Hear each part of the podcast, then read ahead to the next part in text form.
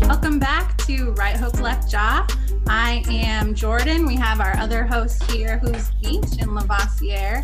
And it's been a couple weeks, but we have the topic I think a few people have been waiting for.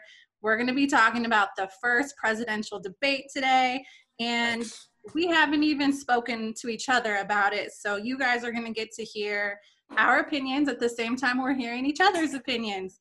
Right. So let's get into it, guys. What do we want to say about the first presidential debate? What were your thoughts? What was good? What was bad? Uh, let's just let's talk about it. You go ahead, boss. I, I was gonna tell me the same thing. Um, I didn't think it was a good debate. I don't think I don't think President Trump performed well. I don't I don't think uh, I don't think Biden performed well. I don't think Trump performed well. I don't think Biden performed well. Um, I just really think, you know, not to be cliche, it really boils down to what's important to you. Uh, I don't think the president has ever been the best communicator. I want to talk about that. I want to talk about Trump's communication style, but I don't think that that's really what you asked. Um, I don't think anyone was probably swayed not to, you know, who was voting for Biden was swayed to vote for Trump or vice versa. Um, I saw a quote that said that there might be some middle of the road people who probably were persuaded not to vote at all. Uh, but I don't think between the two candidates, I don't think it was a good debate. But in terms of overall, I definitely think that the moderator was on Biden's side, clearly. Hmm. Okay, let's talk about the moderator. Let's talk about the moderator. What do we think about Chris Wallace? Um, I thought that Chris Wallace was horrible. Um, I had on my social media some pretty um, decent critiques for President Trump. Um, I could have had plenty of critiques for Biden, but I didn't even feel important to talk about him um, mm-hmm. really for the points that I was trying to express because I wanted Donald Trump to do better. Um, I believe for me, you know, and where I live and the spaces and where I live for my family, I what you just talked about, Voss, I didn't need that to happen. I needed mm-hmm. Trump for me to appeal more to middle of the road people, and I don't mm. think that he did that on the um, during the night of the debate. But Chris Wallace definitely continued to give, um, I think, the Democratic Party and Joe Biden layups over and right. over again, assist. Um, it, it felt like two against one for sure, plenty of times. I'm not going to say every question, but overall, I felt like it was two versus one. Jordan, what did you think? Yeah, I agree. As I was watching the debate, I was like on edge the whole time. It just was like this mm-hmm. agitating sort of vibe, like watching the debate, that everyone going at each other, very chaotic. I don't think it made President Trump necessarily look great in the eyes of people who already don't like him. I think yeah. people who love Trump no matter what thought it was amazing. But I think yeah. most people yeah, sort of like landed on the line of like, that was sort of a hot mess.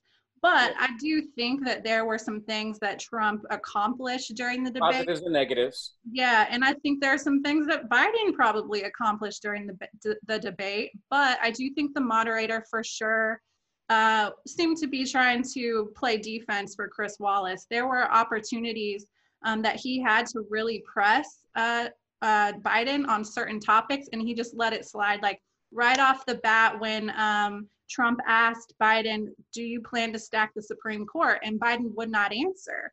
Yeah. And that's a very important question for Americans to know. And Chris Wallace mm-hmm. sort of like let that slide, like, it's fine if he doesn't answer, as if he's maybe not going to be the next president. We need to know that.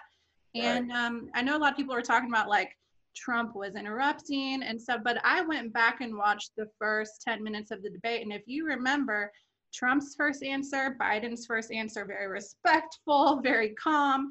And it wasn't until they got into what was supposed to be their open debate moment that the interruption started coming from mm. Biden and Wallace, who actually kind of started that whole thing off and they just never got it back after that. After that, it was always just like chaos. And I think maybe Trump was like, you know what, I tried to do it nicely, but if y'all are going to do this, like, yeah, gloves off, let's go. And then it just kind of went crazy.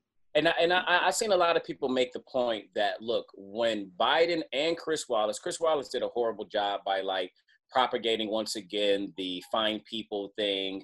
Yeah. Um, you know, putting you know, putting that question up there. I mean, it, it literally shouldn't be a part of the debate because it's not true, you know. But, you know, as far as Trump and the way that he was going, I understand. Two verse one, it could feel like that. Trump was overwhelmingly, um, what I believe, chaotic, more chaotic than Biden. I can mm-hmm. again, I can say, you know, maybe you, you, you, I see some people. Well, you know, he can't allow the lies to come out. So of course, when somebody's like lying on you, you like, nah, I'm going to shut this down right now. Mm-hmm. But in the space of a debate, you're going to kind of have your time maybe be a little patient, but he didn't want to be. He wanted to shut things down right when they were said, but it's the way it depends on the way that you look at it. But if you're a lot of people in the middle, they don't really understand that they're lies. Mm-hmm. So it's like if you just, you know, kind of come at this and approach this a little differently, you can shut it down in a better way with the people um, in the middle will more be able to receive it rather than you just looking disruptive. Mm-hmm. I, I, I would even go as far as to say um, that's what a political debate is. Most of the time, people are characterizing people in a way that the other person doesn't agree with. So yeah. one politician says something about someone, they may not be quote unquote lying, but you may disagree with the characterization that they're making about your policy or about your record on this or that there's no excuse. That's what debate is. You have to wait until it's your turn. One or two interruptions might be understandable, right? Like you got to get get that in sometime. That's natural. I see that no matter what the debate is about, what the context. But I think Trump got a little thin-skinned, as is, you know. I, I want to interject and talk about that communication style thing. Uh, two things about Trump. One is I don't think Trump is a very good explainer in general, hmm. because, and I think that that hurts him and helps him I think that when he talks, people think he sounds crazy and sometimes stupid. But then later you find out what he was saying was accurate. He's like, we're going to look into light, putting light in the blood, disinfectant in the blood, light. Ah, he's crazy. No, there's a UV ray treatment for disinfecting your blood. Right? There's so many things I look back over the past three years that sounded like, why did he say that? And but the information had merit. Mm-hmm. Now, to the other side, the flip side is that's also what causes him to get underestimated sometimes. Mm-hmm. And it looks like, how does he keep knocking out these wins out of the park? It's because he knew what he was talking about three to six months ago when he said, It's going very well, we're having good talks, we're talking, things are going well, progressing some things. You're like, he doesn't have any plan. Meanwhile, the meeting might have just been fire. So six months later, when it's like world peace, you're like, oh, how did he do that? So that I think that works in, um, in his favor and also not in his favor. One thing he is good at that I believe that he was not able to display is he is good at pointing to what he has done and exalting it. Mm-hmm. I think he could have done a much better job of just saying, I did this, I did this, I did this, I did this. He's good at that. But I think the sensitivity got in the way. But even with the black community, I think he had so much more that he could have said oh. that he did, you know, that he contributed at least, if not straight for black people, that has contributed to the well-being of the African American community. Yeah, I would agree. I think he definitely missed some opportunities to really uh, lay out for people his accomplishments and, and his achievements. He did have some segments where he did pretty good, you know, talking about like basically all of America's law enforcement has um, endorsed him, which is something that's important to people who have had their communities totally like, you know, havoc has wreaked there for months. They want to see that. And he was good at backing Biden into a corner and being like, how many law enforcement endorsements do you have? And Biden's like, eh, and he's like, well, wait, we have time. And he didn't right. have any. And I know right. for like suburban women, that's really important issue for them because they want to feel safe in their community. So he missed some opportunities to clearly explain things, especially like coronavirus, his response, his team's response, which actually was pretty incredible and unprecedented. But he'll even admit that the PR that they've done on their response hasn't been that great because you, well, and they have the entire media like continually mm. keeping people in fear about, you know, coronavirus and never talking about actually like our country is doing better than most of the countries in the world. They don't uh-huh. want you to know that, but his PR hasn't been very well, very good on that. Mm-hmm. Um, I think he missed opportunities to debunk a lot of the lies, Meech, like you talked about. They did the freaking fine people hoax again. Like we're going on however many times Biden keeps doing this. And Chris Wallace actually framed the question with that. So that's annoying. Um, the injecting bleach hoax, he didn't debunk that very well. Um, and then the whole never condemning white supremacist thing, he kind of like fumbled that moment too. And he could have talked a lot more about what his administration has done for minorities.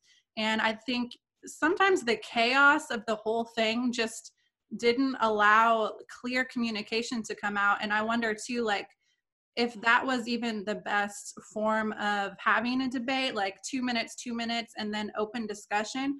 I really wanted more of the open discussion because it seemed like every time Trump was about to get a point and get kind of hammer Biden into a corner on a lie or an issue, Chris Wallace would swoop in, save him, and be like, next segment, and totally Right. like make that whole two minute back and forth thing void because it's like that's what people want. I want to see them go at it verbally a little bit because I want to hear them get to that stress it's like- point where they can communicate.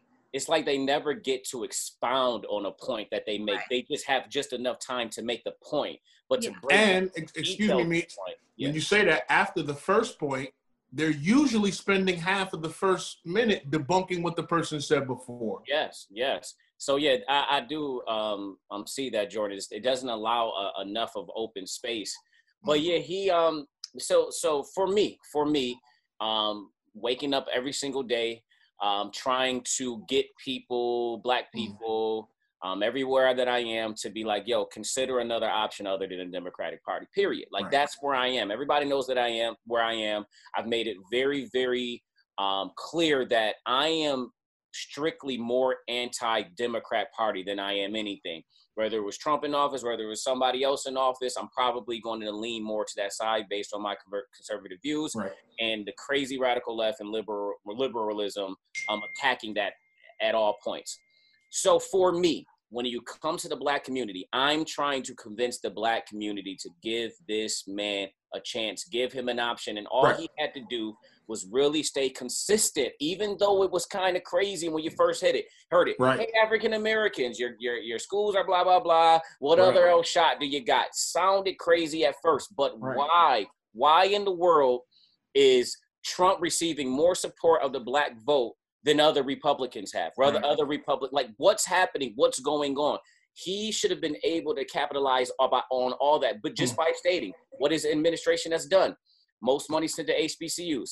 You know, the Mhm. black ec- ec- the economy plan with the platinum plan that he has that actually sounds real good when I ran when I read through it. Raising and supporting the pro life platform, prison reform, none of those things were on display, and those are good things. Those are the things that's breaking into black conservatives. That's that's giving them the confidence to talk to their family members about you know these things and stuff like Mhm. that. I just believe that he could have stayed there, but he was too focused on one of his wins, though, was at the expense of this. He was too focused on painting Biden into that corner that you're not really for the left. You're not really for, Mm. you know, you don't With this radicalism, like like trying to make them say either you for it or you're not. Like exactly. And he was too focused on that, but he did win in that regard in some context, but he Mhm. failed did. um, and fumbled some of those questions with being too focused on battling Biden, which is kind of uh, obviously a part of the debate, but also appeal to the American people a little better than just focus on um, snatching Biden's soul. I, I think part of it was because he was just too angry. Mm. I, I think that I think that that's a tendency that comes with anger. I think that you don't think straight when you're offended. You know, when you're when you're when you're kind of in attack mode on the response. I think it makes it hard to think clearer. And I think uh, he might have let his ego get in the way because we've heard him bust down things before. Mhm. Oh, Again, yeah. like I said, when if anything he knows how to brag on, he knows how to tout his accomplishments very clearly. He has no. You talk about Trump. I, I I talk about Trump not always being a good explainer. He's always good at explaining that. Mhm. He's like, we came in, we did this, bang, bang, bang. He wasn't even himself in that regard. Mhm. Yeah. so I. I think that he was True. greatly offended Mm. by Biden. And you you know, one of the most incensed moments of the debate was when he he kind of he, he he didn't threaten Biden, but he definitely took more of a gangster role. He said, "Did you just say smart?" Yeah. he said, "Don't yeah. ever use that word Yeah. with me." Yeah. Now I know that's not proper form and all that, but I was like, "Yeah," you know Yeah, what that I'm was saying? that was because tough. you could tell he was so incensed and took that so personally. I thought I thought that was funny, but I, I think Trump's offense got in the way um, because I've seen, like I said, if you talk about what's happened already, Trump is very good at that, and he and he wasn't on. He wasn't on his game. He was he wasn't even on his A game, even even not being the best communicator.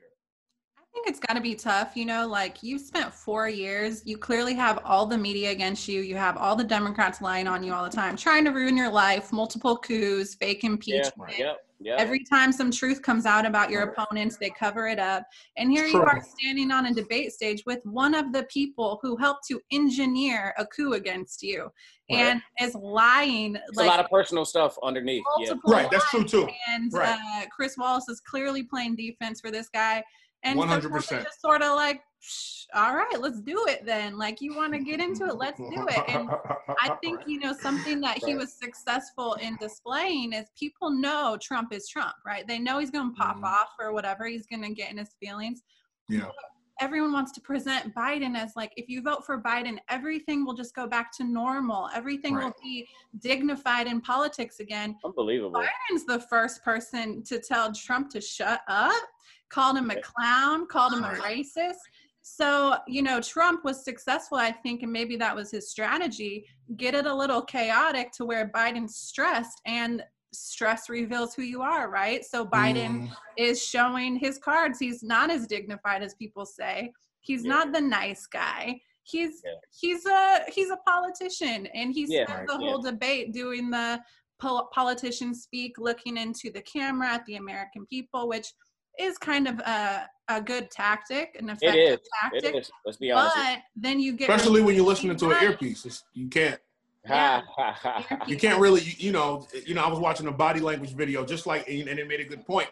It's the same reason you turn away from a person to take a phone call to disengage with that person to focus on what you're listening to. So yeah, I'm I'm not saying Biden wore an earpiece. I'm just cracking a joke.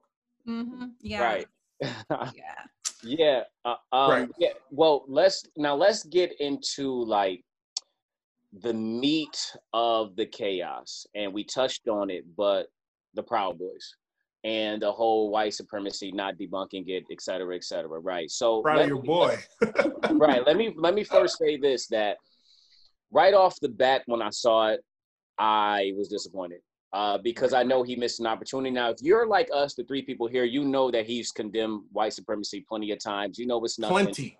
Yeah, you know, you know, you know it's nothing. You know, but you know that there's so many people misinformed, so many people out there uh, waiting with bated breath for this question. This is the question of the night Right. whether anybody agrees or not. This is the question of the night, Right. and um, I am very upset with the way that Chris Wallace framed this freaking question. It was framed. It was framed. It was a setup from the beginning. It was a setup. Right, and, You- and if all things like being that, equal, if, if all things being equal, if you want to equalize it, then he should have said, "Will you condemn BLM and Tifa and domestic terrorism?" Yeah, I'm sure someone who supports Black Lives Matter will be like, "Oh, wait, how did you just conflate? Wait, wait, oh, wait, exactly, wait." exactly. Right? That's so. So what he, he framed the question by saying, it was "Will you condemn white supremacists and right-wing militia groups?" I know Yeah. right-wing militiamen that would have me and my family over for dinner before they would a white liberal. So to even conflate those things from the outset is is deceptive. It's It's deceptive. wildly deceptive. Not to mention, I just saw this morning a video four years ago. He asked Trump the same question, Chris Wallace. So you Yeah. know what's up. This is your tactic. Crazy stuff, man. So Yeah, I, I think Trump answered it poorly. Um, but I also know that Trump was also being baited because now you can take that and run with it tomorrow. But I think I think Trump I think Trump missed an opportunity because he did say sure. Mhm. He said, "Are you willing to condemn it?" He said, "Sure." Who? Who are you talking about? Who are you talking Right. about? And and here's the thing where I told someone this morning. I said, "I can't fault people for seeing something the way that they see it, but it doesn't mean that I have to agree in this. We have to step back and be real." That and acknowledge that we are talking about the person who locked a bunch of black people up yeah, and a person who let them out. Mhm. So at some point, you have to you have to put your let's just say I accept the premise that he did not condemn white supremacy. Fine. You still have to put that on the scale with the opportunity zones, the HBCU money, and the criminal justice reform. You can't just say, "Oh, look, look what that proves." Well, if that's what we're doing, yeah. then what does the actions prove? What do the actions prove? What are the policies that have benefited black people prove? And I and I, I don't But think it most shows people you are going to do that, but I think that that's care. unfair. So I, I'll give care. Trump his. I- I'll let Trump wear what he needs to wear for answering the question poorly, I believe. But at, the- at, at, at the end of the day, we are talking about the person who authored the crime bill, stands by it, uh, uh, said he's proud of it to this day. And we got the guy who undid mandatory minimums and things like that. And so Trump 2020. Mm. Yeah. Um, and what you said earlier, you said, you know, if we're not looking at the policies, then what are we doing? The fact is, many aren't looking at the policies. They don't want to. They don't care. My problem is, you cannot care all you want, but don't spread lies. Don't spread propaganda. People don't understand that. I have to say, I apologize for this. I mischaracterized the Proud Boys because I know you guys know a lot about the Proud Boys, looking into them, things like that. I don't. I haven't. So when I put on my Facebook that they're similar to Antifa, I got to take that back. They're not at all. Once I did my research and things like that, they're similar to Antifa in the sense that they go, they can rally for their side and fight. They go head to head, mm-hmm. but they don't incite violence alone right. and they don't burn down cities. So there's no right. way that they can be no equivalent. Truly, right, truly compared to Antifa. They're totally different. Secondly, after doing my research, y'all, they don't look like white supremacists. I mean, I do know that white supremacy, racism, and all these things take on different meanings. They're ex- absolutely shallow, almost un- irrelevant words and terms at this point because people have abused the real meanings behind them. At this point, if you don't, if you disagree with Black Lives Matter and you're white, you're a white supremacist. Right. So, you know, but I do want to just put that out there that I did mischaracterize them. And if you look up the Proud Boys, I implore any of you, don't just Google it. Mm-hmm. Don't just you can't trust you can't just trust Google these days because Google's in a bed, bid with the left. Anybody should know that that's easy money. Mm-hmm. Do your own research look out to people try to find to listen to people that you don't just ordinarily listen to that's been on your side or you know on the other on the liberal side. Listen to other pundits listen to other people and really try to get a clear crystal view of who these people are. And and the chairman of the for the record for anyone who doesn't know the chairman of the, the uh, proud boys was created well, founded might be you know founded created by gavin mcinnes the chairman of the Proud Boys is a Cuban brown guy from Florida named Enrique Tarrio. Mm-hmm. I don't think that white supremacists let brown people lead them. Mm-hmm. I just don't think. There's black people in the Proud Boys. There's Proud Boys of all different kinds of races. They're a fraternity, and they're definitely down to get it cracking. They're mm-hmm. not non-violent, right. uh, but neither am I. Um, but yeah, I, I, I in no way would characterize the Proud Boys as a uh, racist organization in any way. Now, there are racists in the organization from what I hear. I've heard firsthand account from two different places um, that the Proud Boys came. Uh, people came under the banner of Proud Boys and did this or that. Um, but I can't account for that. That's not what I've seen. I'm in the Proud Boys. I'm in a couple of Proud Boys like chat rooms and stuff like that. And you see the conversation, and people come in there sometimes say racially off-color things, and you know you see people respond to it and push back and say that's not what this is. The Proud we, we don't stand for that. And uh-huh. so Proud Boys are pro-America, pro-family, and they consider themselves Western misogynists. So. Mm-hmm. Yeah, yeah, and uh, we posted a video on our Instagram, the Right Hook Left Jaw Instagram, of a couple Black street evangelists, Bevelyn Beatty and uh, her friend, and they're basically saying, God bless the Proud Boys uh, because we were out street evangelizing and these guys provided security for us, and they were actually encouraging us to preach the gospel of Jesus Christ. The Proud Boys were the ones protecting us and making it possible for us to preach the gospel while, you know, this mob is all surrounding us. And so, yeah, I would just say for Christians, you know, it's so easy to just ride this media wave of of information not realizing that information is controlled by gatekeepers it's controlled by people right. with an agenda. They want you to think certain things and that's why you see a bunch of christians who are like president trump will never condemn white supremacy. President trump thinks proud boys are are okay. And it's like you clearly aren't really doing research right. for yourself or else you would know like the truth about these things. And you know that whole moment was just so chaotic uh, and i had to go back and watch it and actually read the transcript and chris wallace really i think that was a setup. I think that was a setup because he asked him will you condemn white supremacists and militia groups? Trump says sure. And he says and will you discourage them from adding to the violence in places like portland?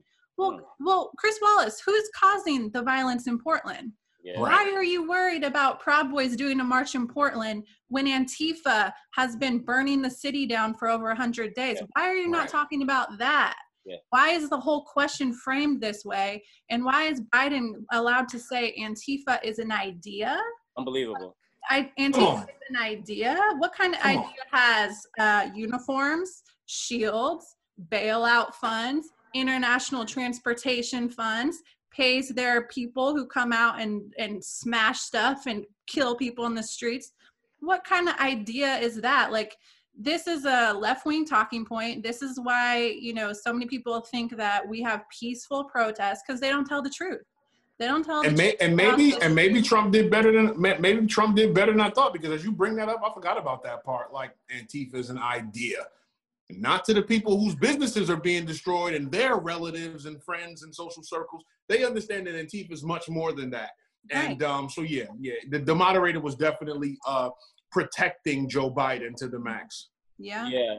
Um, and and that and that when you look at it from that objective viewpoint, I mean, like I said, at first I was dejected. I mean, I had to go Facebook Live and just talk about like how dejected I was from Trump's performance. But then when you break down all of these things, you get more of an objective viewpoint, and you can sit back and be like, yeah, I, I do not think that it was a great performance at all. Um, but at the same time, when you have so you got to really be awake to a lot of this stuff to be Mhm. as objective as the three of us can be about this. Right, because if, if you're not informed, how objective can you be? Exactly. So when you understand that Antifa is literally burning down cities, and you understand that something, somebody, uh, a group like the Proud Boys is actually somewhat of a reaction to Antifa. Like They are. like one of their main objectives is to stand up for America, which people believe that is racist and white supremacist in itself. This is Right. why we can't really listen to a lot of you guys out there who Right. think to be pro-America is racist. They stand for American principles as far as freedom, the same freedom that they want given to whites, blacks, people of all colors. That's what the what the majority of what the Proud Boys, from what I've understand and looked into, is standing for. So again, when Trump is up there and they're asking him about this, he's like, okay, yeah, I can I can condemn, but condemn what though? Because we all know in conversation, debate, regular conversation, whether it's good or bad, clarity is very important. But for Trump, it's not. It's not important for him to clearly know what you're trying to ask there because Trump's smart enough to realize that question is very convoluted. Maybe I was a little slow to realize that the convert that that question was convoluted. I knew it was fishy, but Trump knew right off the bat. That's what he's like. What do you want to talk? Who, who are you talking about? Right. And you Right. want him to condemn the Proud Boys Right. as white supremacists? Why would he do that when he doesn't believe that they're white supremacists or don't or either one one or two things? And I hand it back to y'all. One, he doesn't know who the Proud Boys is, which is possible, but I mm. don't think so. I think he does know what the Proud Boys is. So, so why would he condemn something he doesn't know? And Right. secondly, why would he condemn the Proud Boys as white supremacists when he doesn't When they're that- when they're not? And It's many not, other not, black it's not a white supremacist believe that. organization. It's not what they stand for. It's not what they're pushing. It's not, you know, they, they, they welcome all creeds, colors, races, sexual orientations, and Yeah. everything. And you guys out there are so desperate, so desperate that you can hear us say this right now that you may have to rethink that the Proud Boys are white supremacists, but you're so desperate for what you want to know and understand about Donald Trump that you'll you'll just run with it. You'll just run with it. Listen, that- I, I, I teach my children that being smart is a choice. I teach them that being uh, stupid is a choice. I don't relegate it to how well you do on a test or anything like that. I teach my kids that studying for a test is smart, not studying for a test is stupid. So this is not a fixed position, right? But if you still believe that Trump called uh, white supremacists very fine people, you're stupid. Yeah. You're stupid. You're not someone who's taken the time. This is a transcript. You can go read the transcript from four, three, Right four now. years ago. You're not an informed person, and you don't really care to be. You know, again, I, I've- I've told this story. I've had people argue with me. You know, when, and when I show them evidence, they tell me no, it was a different press conference. But you know, what what can you do? There's only so much you can do for people who are not willing to hear or be open to a different perspective. And e- and even that, with when you ask that question and you say, uh, uh, "Are you willing to condemn the right wing militia groups?" It's not unrealistic. Oh, oh, here's what I was going to say. In this day and age, what's being called racist and white supremacy is a lot of silly stuff, Mhm. Yeah. right? Like, like you, you have a, there was an African American history museum that said white culture is things like being on time and punctual, and it's like Mhm. the Hard- racial conversation is. Would you say, Jordan? I'm sorry. and hard work. They call that whiteness. hard work was whiteness and to expect the fruits of your life all kind of stuff that just seems like normal human ambition is relegated. So the racial conversation is super colluded right now. Yeah. the doctrine of the of this of the uh, 1619 project you know it has these ideas in it what oh it's it's so funny. You know what's funny I would think that would be a big conversation too. That there's this racial sensitivity training uh, that Trump is trying to get out of the schools but the white supremacist comment stole the night. But it's almost like even in that doctrine, they're saying like if you're white, racism is inherent in you, mm-hmm. right? So when you say racist and you start categorizing stuff, I think clarity is much more important in this time. And again, I'm not giving Trump a pass. I don't think he answered it well. But again, stepping back and seeing more of a context, I also understand why he answered like that at the same time. Yeah, and you brought up the fact of the the racial sensitivity question that once again was another setup because Chris Wallace asked Trump, why did you ban racial sensitivity training from the government and from the military?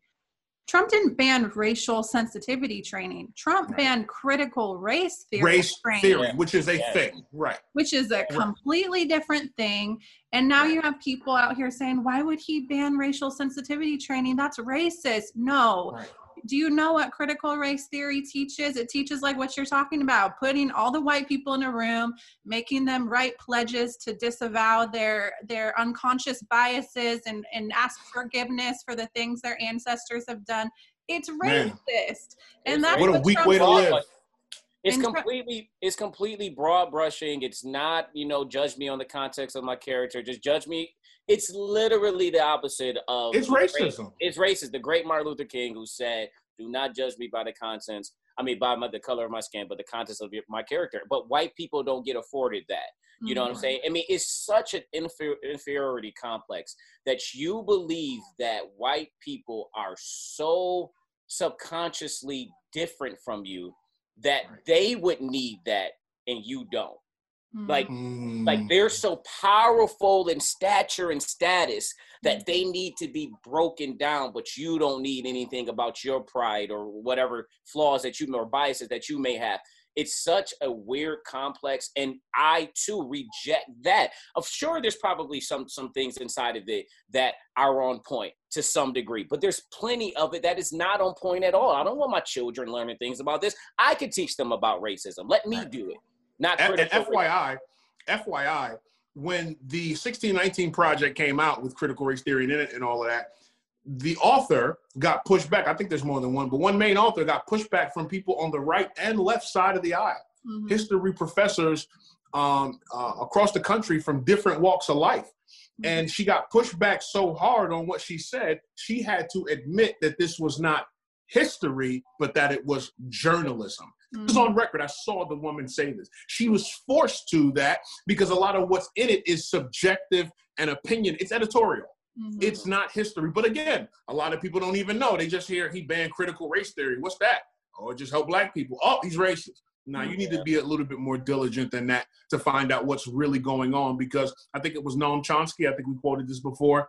He said, "Listen, the, one of the first rules of propaganda is to come up with something that when people disagree with it, they sound evil, mm. right? Like Planned Parenthood. Why would you be against that? Like, who doesn't want to help the family? Mm. What do you mean black black lives don't matter to you, right? So, so a lot of a, a lot of devilish, wicked, unjust, crooked things are framed in these nice little boxes that don't really reflect the depth of what they are, so that when people reject them, they're like, oh, you're rejecting this concept. Mm-hmm. No, homie, that thing doesn't truly embody or reflect that concept. So that's what I'm rejecting.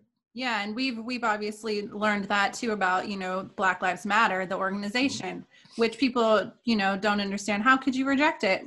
That's not what we're rejecting. We're rejecting everything else behind the banner of what they say it is. And right. um, you know, an interesting thing that's kind of came up since after the debate is a clip from 2016 of Chris Wallace um, asking Trump the exact same question at a debate right. Will you condemn white supremacy? And Trump says yes. Right.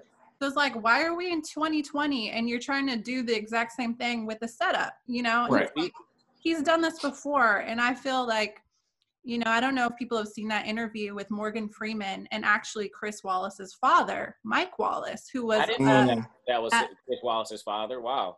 Mike Wallace is Chris Wallace's father, and he's sort of like, you know, just known in the news business. He Mhm. interviewed Morgan Freeman years and years ago and basically says, you know, what is the solution to racial issues? And Morgan Wallace says, stop calling me black. I'll stop calling you white. And Mike Wallace sort of pushes back against that. And he's like, let's just stop talking about it all the time. Let's just be humans. And Right. the fact that we're always doing this like racial conversation um, it doesn't really help things. It kind of creates more division and all of that.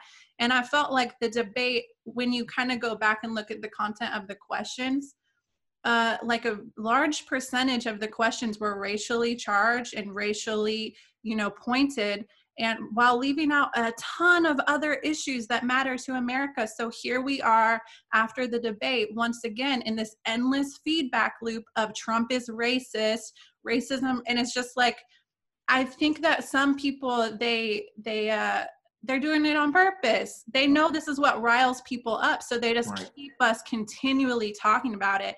And then you know the actual true issues with racial disparity and issues are not ever able to be addressed Oh, because no. we're just continually doing this Yeah. cycle Yeah, and, and what on purpose And what happens is when you take such big leaps to always talk about racism, put racism aside of everything, you Mm. lose the true change in value of being Mm. able to change what is actually racist and what is Mm. actual white supremacy Mhm. and biases um, and um, forms of different privilege and things like Right. that. All those things get convoluted and the real issues never get dealt with. But the other side is content with that because, again, as long as you are afraid of Donald J. Trump, we may win this election and that's all we really care about. That's why Hmm. I take the stances that I take. People ask me, like, man, you a Christian hip hop rapper, yo. You know, you you a preacher and you do all these things that's beyond politics. Why in the world would you jump on this this banner to kind of defend Trump and defend blah blah blah blah blah?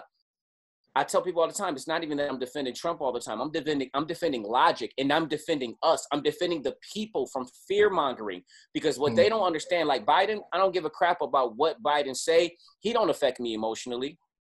Biden, Biden do not affect me emotionally, especially by some of the things that he may say. Mhm. I tell you what's going to affect me more by what he pushes and policy is what's going to affect me more. And people don't Right. understand that. People don't understand that they're so wrapped in, in, in rhetoric, um, and and it, it's causing a scare. It's causing a panic in the black community. A person gets killed on the street. White person kills a, a, a, a, um, a person in the street in the street. You got LeBron people with the status of famous people. I want to say Right. LeBron James because I don't want to throw that on him. He's actually never done that. But you you talk about Cardi B, who said who says that Trump laughs when black people get killed by police. Right. Never happened. Right.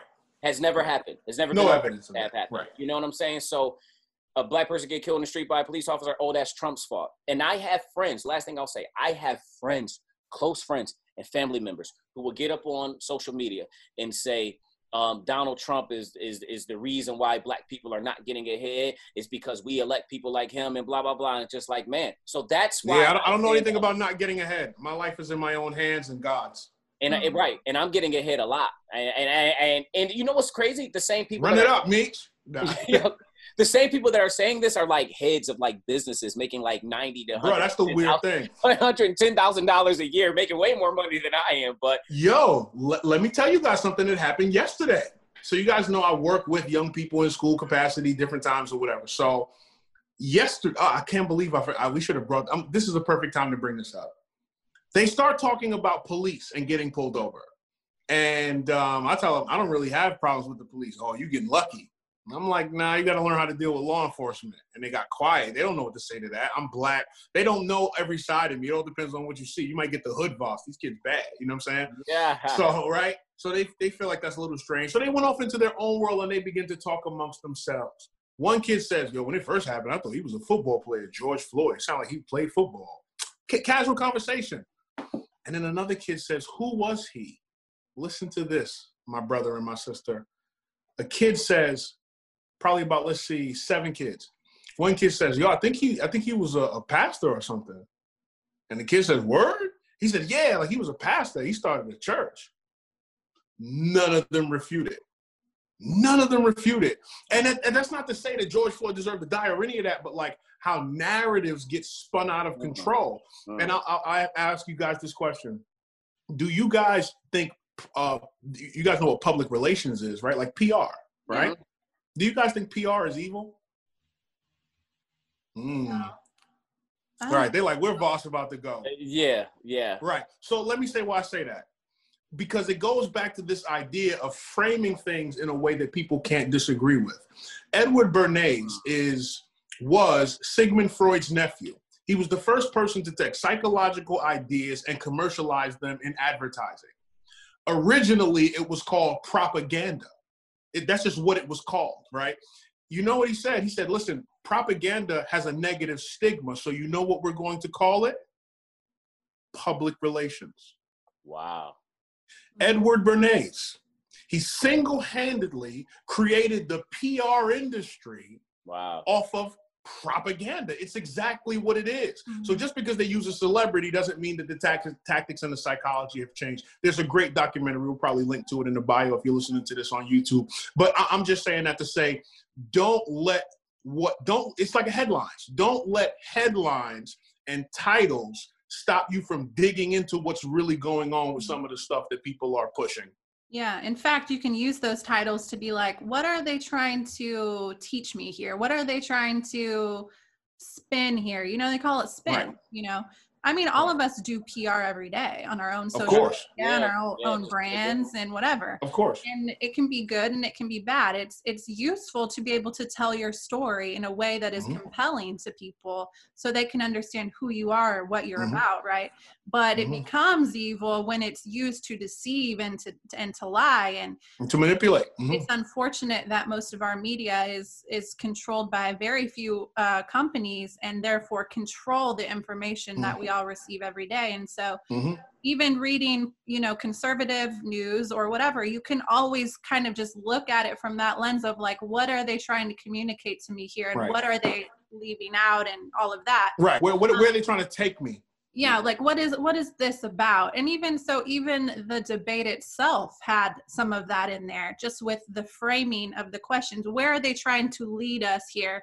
Um, but I do want to talk about some of like the pros of the debate, like what you guys think Trump did well, um, what you think some of the wins of wins were for the debate, and I'll start with one.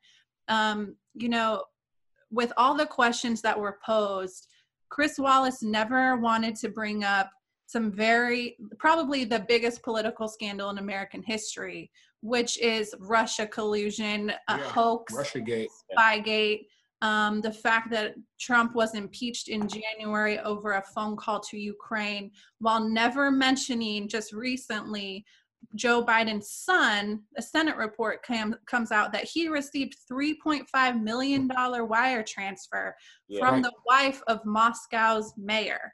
Yeah, so right. for our Russia obsessed media who spent three years right. talking about this, yeah they couldn't be bothered to tell people that the son of the former vice president received three and a half million dollars from Moscow.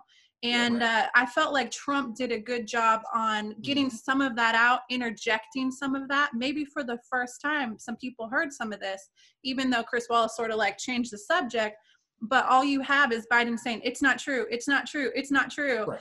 And it's like, Really? Because it is true. No, the Burisma, Hunter Biden, that's pretty decided.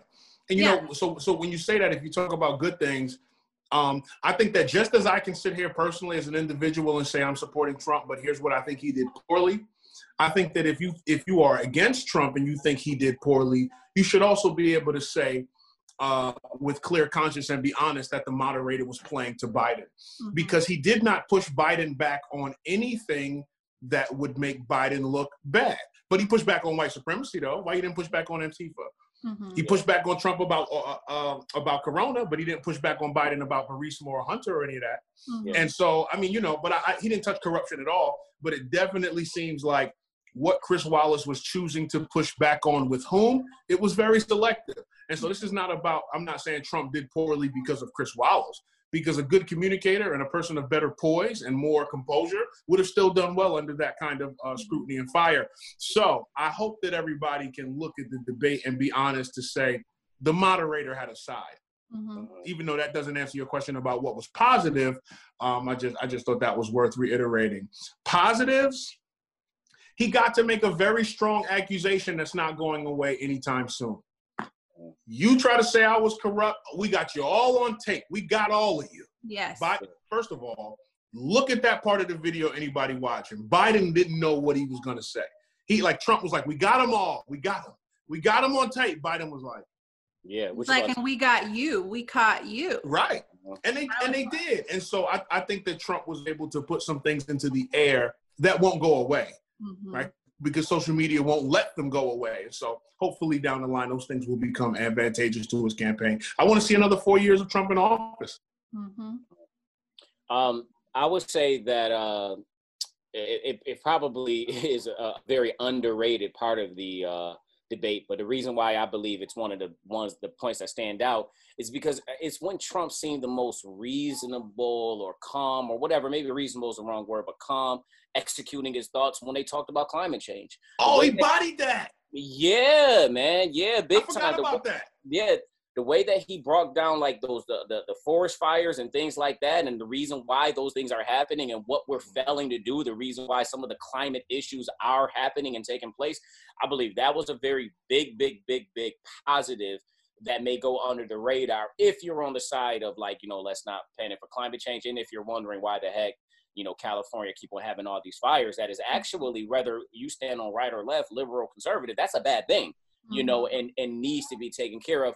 One other positive, I believe I can mention um, more um, positives, but um, again, I mentioned it earlier. Painting Biden, um, painting Biden as somebody who is not really genuine in his position mm-hmm. as the uh, political uh, face candidate for the Democrats. Mm-hmm. Mm. Trump, you know what he is. You know where he's at. You kind of know where he stands where he's like Biden, what you want to do with this? You're not far left, you're not radical, you you don't belong here. Right. And if you were a, a maybe you are a leftist, raging radical leftist, and you're sitting back and you know, I doubt any of those individuals be listening to this podcast, maybe, hopefully. Right. But right, maybe. maybe you think to yourself, like, yeah, maybe he isn't the right candidate for us because mm-hmm. no, Biden is not willing to go as far as a lot of them are going. And um, Trump mm-hmm. was pointing that out. Yeah. Right. And I think um, Dan Bongino, who I believe is former Secret Service uh, person who was like mm-hmm. one of Hillary Clinton's Secret Service and now is like a conservative commentator, he kind of explained Trump as like the shark in the water on that because he was able to pose some questions to Biden as far as where do you truly stand on the Green New Deal? Mm, which right. is basically yeah, yeah. an insane socialist you know well actually the you know the authors of it they said it was a climate change plan but then they later said it was really their attempt to kind of create socialism in our country right they yeah, fundamentally changed the united states oh yeah and and biden said at the debate no i don't support the green new deal on his website he absolutely supports said he did right and so does his vice president on the record multiple times so if you were a far leftist watching that and Biden says no, I don't support it, he might have lost some some of his base right then. And same mm-hmm. with um, the socialist takeover of medicine, right. and also bringing up the super predator comments from the 90s with the crime right. bill. You know, Trump did a good job in that regard of getting Biden to go on the record. What is your true stance on things? Because you keep right. saying it's this, but now you're saying it's not. And if you mm-hmm. were a far leftist hoping for Biden to, you know, deliver your socialist agenda, he just said he's not going to do it. So right. Uh, okay. Well, let me um, let me do this. So, what do you guys expect, or what do you want to see in the next debate? And I don't know if we want to kind of use this as kind of final thoughts mm-hmm. portion, but what do you want to see in the next debate? I want to see Trump play to his strengths. Mm-hmm. Um, I would like to see Trump play to his strengths. Uh-huh. And I think his strengths are touting the accomplishments that are behind him, which yeah. he has the opportunity as the incumbent to do. Mm-hmm. I think he could. I think Trump could have spent the night. Um, I think the Burisma attack was good. A couple other things, climate change, like you said, um, bringing some uh, uh, parody to things that seem like, oh, we got to do this. He's like, well, well, first we got to manage the forest. I like that. I think he's good at presenting practical ballot solutions and showing what he and how he's approached things practically. I'd like to see Trump do more of that because I think that there are some things again. When I'm out in the streets talking to people, oh, by the way, I went to a rally that was pro-Trump, and I spoke at the rally right behind Dr. Stella the other day. That was pretty good. We'll put some uh, footage up on. Um, I saw that. That was uh, awesome. Right, right. Praise God. And so I, I think that um, when I talk to people and I go point by point, there's very little that people disagree with. When I start asking them about Trump's policies, point by point by point, I don't get much pushback. And so I think that if he would have touted more of his accomplishments that are verifiable, I think he would have came out a lot stronger. And I would like to see that going forward from him. Uh-huh. When I finished watching the the debate, I thought a couple things. I thought, well, I think Trump and his team probably expected Biden to be a lot worse than he right. was. And we don't have to go into how Biden actually performed much better than people expected, like how that was possible. But right. He did. He he performed better than expected, and I think Trump and his team kind of probably went into it thinking he's going to be a train wreck and this is going to be easy. Oh. And so I think he needs to probably go back, regroup, and get some really good sound bites that he can interject throughout the night because when Trump is optimistic about America, when he's positive about America, I think that's when he's at his best and that's when he's at his most unifying. And because the debate kind of devolved into mm-hmm these like little cheap shots and stuff. I don't think right. he had some moments like Biden did looking directly into the camera at the American people. And whether you believe him or not, that is an effective um, skill to do. I think Trump needs to do some more of that mm. positivity type stuff to really rally people and unify them like he has done at his various Fourth of July speeches or whatever, where you feel like America is a big mm. banner. Everyone can be a part of it. If you love America, you have a chance to succeed. So I think he could do a little more on that. And um, I think that he, you know, this is the challenge. If you look at Biden's calendar from September, he's calling a lid almost half the days in September around 9 a.m. or something. So he, the, hmm. calling a lid means his team's not going to be out and about doing anything all day. He's not going to take interviews. He's not going to be anywhere. So he mm. probably spent most of September planning for or you know, debate prep. Whereas yeah. Trump has a country to run, you know, like he's got stuff to do. You know, he's not like, you know, going into a room practicing for the debate all the time. And mm-hmm. I think they probably needs to do a little more practice, get a little more sharp, and come back ready for uh, you know, the second debate, which there's only one more. So we'll right. see how it goes. And then I did hear that, and I think this actually makes Biden look weaker. They want to change the rules of the second debate to where they could even potentially turn off mics if the candidates don't yeah. stop interview- yeah. interrupting each other. And I think that's, I think that makes Biden look like he couldn't handle it, and now he needs new rules so that he can't get right. interrupted. So that might, it ain't Trump asking for new rules. Right. So that's um, another thing too, and, and this is just my man code. If it, if it if it doesn't you know gel with anyone else, that's fine. This is just my code of courage. People said Trump looks like a bully. I don't understand how grown men bully other grown men. That's just not an ideology I subscribe to. I, you know, somebody you can say someone attacked someone, or you can say someone was on the offense or whatever. But um, grown men shouldn't get bullied by other grown men. Yeah. Um, you can say Trump was too harsh. You can say he was going too hard, doing too much. But the idea that another adult male is bullying another adult male in a debate mm-hmm. is just not the type of ideology or manhood that I subscribe to, for the record. Yeah. yeah. and if you can't handle Trump in a debate, how are you going to handle Kim Jong Un or President Xi of China or Putin? How are you going to handle Rocket Man? Killers, you know. So it's like, oh, right. oh, you need some new rules for your debate because right. your feelings hurt or whatever. But no, right, right. It's not a good look at all. Uh, yeah, and what I would like to see in the next debate, uh, because I want President Trump to beat Biden, um, I definitely want Trump to have a better showing. Um, I want him to. Um, people under underestimate. Uh, you know, and I've, I've said this in plenty of conversations we had. Like, you can create more jobs with rhetoric. You know, money belongs here you know the jobs belong here we need to make america great again you don't think like billionaire C- ceos who can like you know not just make make money, but also be like, yeah, we can do this here or blah blah blah. If you don't think that stuff doesn't go far, mm-hmm. then you, I, I don't think that we're looking at it the same way. I do believe that um, him appealing to the American people, he's done that. You know, mm-hmm. the whole "Make American Great Again." If it wasn't so skewed by such racial foolery, you know, mm-hmm.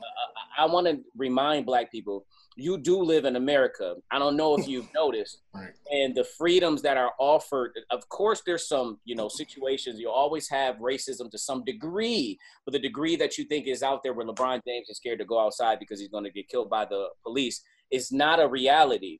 You can succeed here. We have succeeded here. Billions of black billionaires.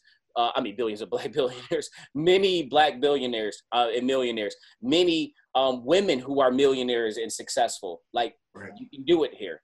Saying that to say Trump needs to go back to the basics, appealing to people. You don't have to go up there and try to snatch Biden's soul. Trump, listen, Trump, if you're listening to us, I know, I know he's a little man to you.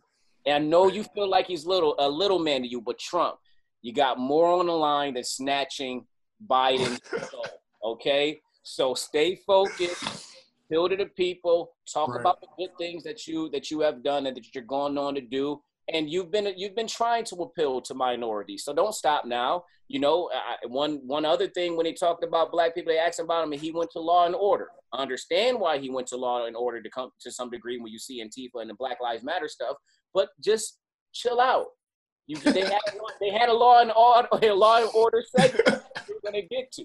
Talk about black. You like talking about you know, appealing to these things because you feel like you're doing a good job. Stand on those things. I think a lot of people are listening to that. Not everybody's going to listen to that. You're always going to be a raging racist, orange Hitler to some people, but Trump, some people are listening. Just get up there and do your thing, man. Mm-hmm. Right. Good stuff. Yeah, and President Trump, if you're listening, we're available to come to the White House. Um, yes. We're available to be paid on staff, like whatever you need. Right, whatever you need. Yeah, we got you. Whatever you need, we got you. Um, if we're reasonable, we'll help you. We'll hold you accountable, and you know what I mean. Come on. Yes. Yes. Let this uh, let this podcast serve as a prophecy of the moment we said that we would be at the White House. Uh, right, we're going. Right. Um, but yeah, guys. So we uh, we got two debates left. Next week is uh, the vice presidential debate, and then we have one more between Biden and Trump. And by, t- by the time that this podcast comes out, it's going to be like 30 days to the election. So we're getting down to it. Uh, so, wow. And you know, interestingly that enough, we're, hit me just now. Like 30 days, right? And um, it's Whoa. getting crazy. And also, we're coming up on our getting close one year anniversary of this podcast in about a month or 2 mm-hmm. Yeah, nice. just this morning I was looking up some of our past episodes. I said, "What nine months ago?" Yeah. yeah. On the YouTube, you know what I mean? It says like, you know, we posted it nine months ago. I'm right. like, wow, yeah, our first uh, episode was Woke Thanksgiving. Woke Thanksgiving. Right, that's true. Wow, true. very and cool. That episode is still getting plays to this day. Hey. And I'm like, very man, cool. this, this this episode still climbs. Right. Yeah. So it, it, I think I think our voices are needed in this space, and I, I don't I don't say that because they're our voices. It's just I, I think we're speaking for more people uh, than we realize. I think there are a lot of people in different capacities, um, you know, whether it be music, entertainment, or just everyday life, who mm-hmm. actually are resonating with what we're kicking. And you know, sometimes when you're out here fighting your fight in your neighborhood or your community or your school or your job, you do feel alone. Sometimes you really you feel like an alien. I mean, it's like that being a Christian. It could be like that being any sec from any segment of life. But I, I do believe that we are um, reflecting values that people want to hear about. And so it, has been a pleasure uh, to serve with you guys. Yeah, amen. And we appreciate the support of our listeners and we appreciate you sharing this with people, uh, you know, especially people of all different ideologies. Because I've one thing I do appreciate maybe the most of the comments that we get are people who are like, I came into listening to this skeptical. I actually don't agree with everything that you guys said, but I can tell that you, you know, you try to honor the Lord. You try to tell the truth from your perspective and, and how you feel. And I feel that you're balanced and you don't do it in an ugly way because politics can get so ugly. And so, you know, I appreciate when people share this with people who might not even agree with us because, Amen. you know, we're just, we're doing the best we can. And um, just trying to honor the Lord in this as well. This is, you know, conservative politics from a Christian perspective, and uh, we we love doing this. At least I do, and I I enjoy love being it. part of this for sure. Amen. And don't buy any into any of that crap that politics shouldn't divide people. If Yeah. somebody votes for slavery, you still gonna be their friend? right. No. Right. Politics is values. So just like I, just like morality divides people, it's just to what degree. If you stole a stick of gum, I'm gonna be like, "Come on, bro, what you doing?" And we can still go have coffee, right? But like, if you robbed the bank and then you murdered the witness, like, I mean, like there are levels. So I won't say every facet of politics. If I believe in school vouchers and charter schools, and you believe in public education and teachers unions, we may not. We can still go hang, even have play dates. Absolutely. But you know what? If you support abortion up to nine months, yeah. not just letting it slide, if you support that and you vote for that, there may be a wedge between us. And so I don't have this rule that, because you know, it's like it was it used to be political to say that, like you don't let politics divide. Politics is values. Yeah. So it all depends on what politics we're talking about. Because That if you is- vote for slavery, we're not friends. I'm sorry. Yeah. And um, That's my final thought. Right, right. So y'all both gave final thoughts basically. So I'll go ahead and give final thoughts and just say like, um, you know, um, be encouraged to be verbal about where you stand politically. Um, I do believe that it can be a, a, a basis of being smart and somewhat. It could also be cowardice. So be be careful. You know that you are not crystal clear on your political leanings when you want to be, and sometimes people are like literally just capping um, and lying of their political affiliations because they don't want to really put out there Mm. what they want to put out there. Look, you can lose, you can lose something. You know, I've lost, you know, a little bit by uh, what I'm doing. Certain people in my spectrum of Christian hip hop music don't answer the phone no more. You know what I'm saying? Um, different type of promoters and blah blah blah. But I ain't gonna mention names. But the fact of the matter is that um, you know I'm free. Be free. And people disagree with you, they disagree with you. But at least be free and stand on what you stand on. And at the end of the day, it is about helping people. I don't want again, I don't want people out here, especially the people that I wake up and and, and walk with every single day, scared for their lives because um, a political person is in office and they they want to convince you that he's out to uh, make you a slave again and all this bullcrap. So be encouraged, y'all. Those are my final thoughts. Right. And um, it's Right Hook Left Jaw, and we uh we really love you guys. And don't vote for slavery. Yeah, never. If you do, you ain't black. That's right. All right, Biden Jr. All right.